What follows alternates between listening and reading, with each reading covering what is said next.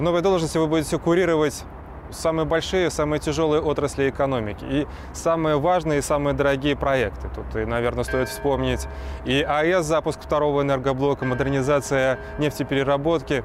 Какую роль эти проекты играют в нашей экономике?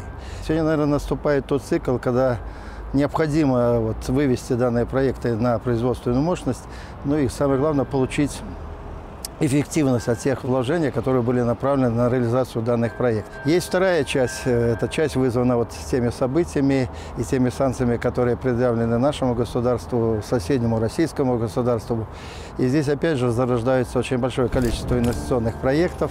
Сегодня это уже более 20 проектов, и они затрагивают э, большое количество, скажем, направлений жизненно необходимых на сегодняшний день. Притом в этих проектах заинтересована как Российская Федерация, так и Республика Беларусь. И, наверное, это тот самый главный вопрос, который дает определенный технологический суверенитет нашим предприятиям. Нам нужно просто унифицировать наши проектные мощности, чтобы получить от этого эффект. Среди этих 20 союзных больших проектов есть те, которые подразумевают строительство новых предприятий?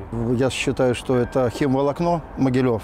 Притом это обратно с Татарстаном ведутся очень плотные переговоры по переработке. Я думаю, что это такой грандиозный проект, э, большие капвложения. Ну и самое главное, что опять же даст развитие Могилевской области. Очень много проектов э, в машиностроении. Тот же БелАЗ реализовывает творчий проект э, получения заготовок методом горячей кольцераскатки. Э, Такого производства в Республике Беларусь нет. Вы говорите о машиностроении. Как себя чувствует сейчас наше предприятие BLG? Оно что подразумевает поставку множества компонентов, деталей и так далее. Мы начинаем с сентября месяца работать на полную мощь. Я думаю, что все наши потребители, которые захотят приобрести легковой автомобиль марки «Белжи», будут удовлетворены. Ну, планируем вот за оставшие месяцы произвести в пределах 12 тысяч автомобилей. В принципе, в денежном выражении мы выйдем на тот же объем, который сделали в прошлом году. Коллектив работает, своевременно получает заработную плату. Ну и основные вопросы, я считаю, что решены. Одно из ключевых поручений, которое глава государства вам дал, это сработать не хуже, чем в прошлом году. Какие отрасли здесь у нас неплохо себя чувствуют, уверенно работают, а где стоит подтянуть? Ситуация меняется. Если Минпром работал хорошо в прошлом году, и, наверное, результаты всем известны, то и в этом году он работает успешно. И очень важно, что вся продукция, которая производится Минпромом, сегодня продается. То есть нет никакой Ну, тут отрицательной динамики.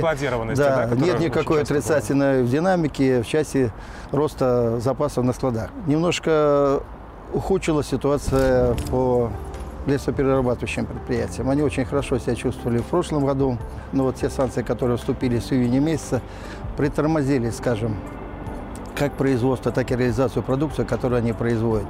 Но мы уже видим, вот, допустим, за короткий период времени, практически июнь-июль, ну, появились, скажем, признаки положительной динамики. Белнефтехим стабилизировал вот ситуацию, тоже с августа месяца начинает понемножку добавлять. Ну и, в принципе, те цифры, которые перед ним поставили правительство, постараемся выполнить. Вот я хочу про энергетику вас спросить. Сейчас вот в Европе, да, все с такой опаской ожидают зимы. Будет холодно, энергоносители очень дорогие. Вот в этом плане, как, э, какие ожидания у вас? У нас согласованы цены на нефть, согласованы на газ.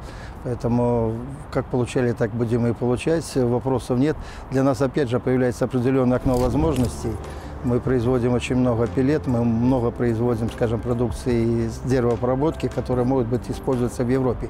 Я думаю, найдутся частные компании, которые выстроят эти мосты, дорожки для того, чтобы продукция, которую мы производим, попала и на европейский рынок. Их жизнь заставит просто брать нашу продукцию. Мы с вами говорим уже в начале учебного года, да, принято вспоминать уроки, а вот для правительства один из уроков надо рассматривать события 2020 года. Я знаю, вы принимали активное участие, вот в то время посещали предприятия, когда многие псевдоработники выходили к проходным. Мы видели, что в основном уже тогда, да, приходили к, к предприятиям государственной формы собственности, к лидерам, к флагманам. Как вы видите эти события сейчас? Мы уже научены каким-то горьким опытом. Я вспоминаю далекие 91 годы. Люди помнят это. И когда им начинаешь рассказывать, насколько был тяжелый период восстановления экономики, насколько сложно это далось нашей стране, нашей республике.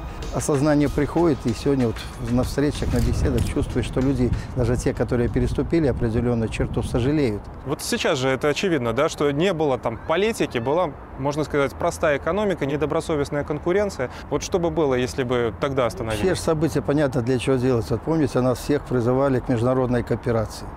И мы начали вот заниматься международной кооперацией вместо того, чтобы развивать, скажем, свой бизнес, свои компетенции. Ну, увлеченность была Да, такая, да, да, да. Увлеченность была. Ну зачем производить, если можно Мерседес что-то приобрести? Мерседес придет. Но вот Мерседес пришел, а как только мы стали вести себя не так, как им хочется, ну, Мерседес исчез. они быстро скручивают гайки, Мерседес исчез.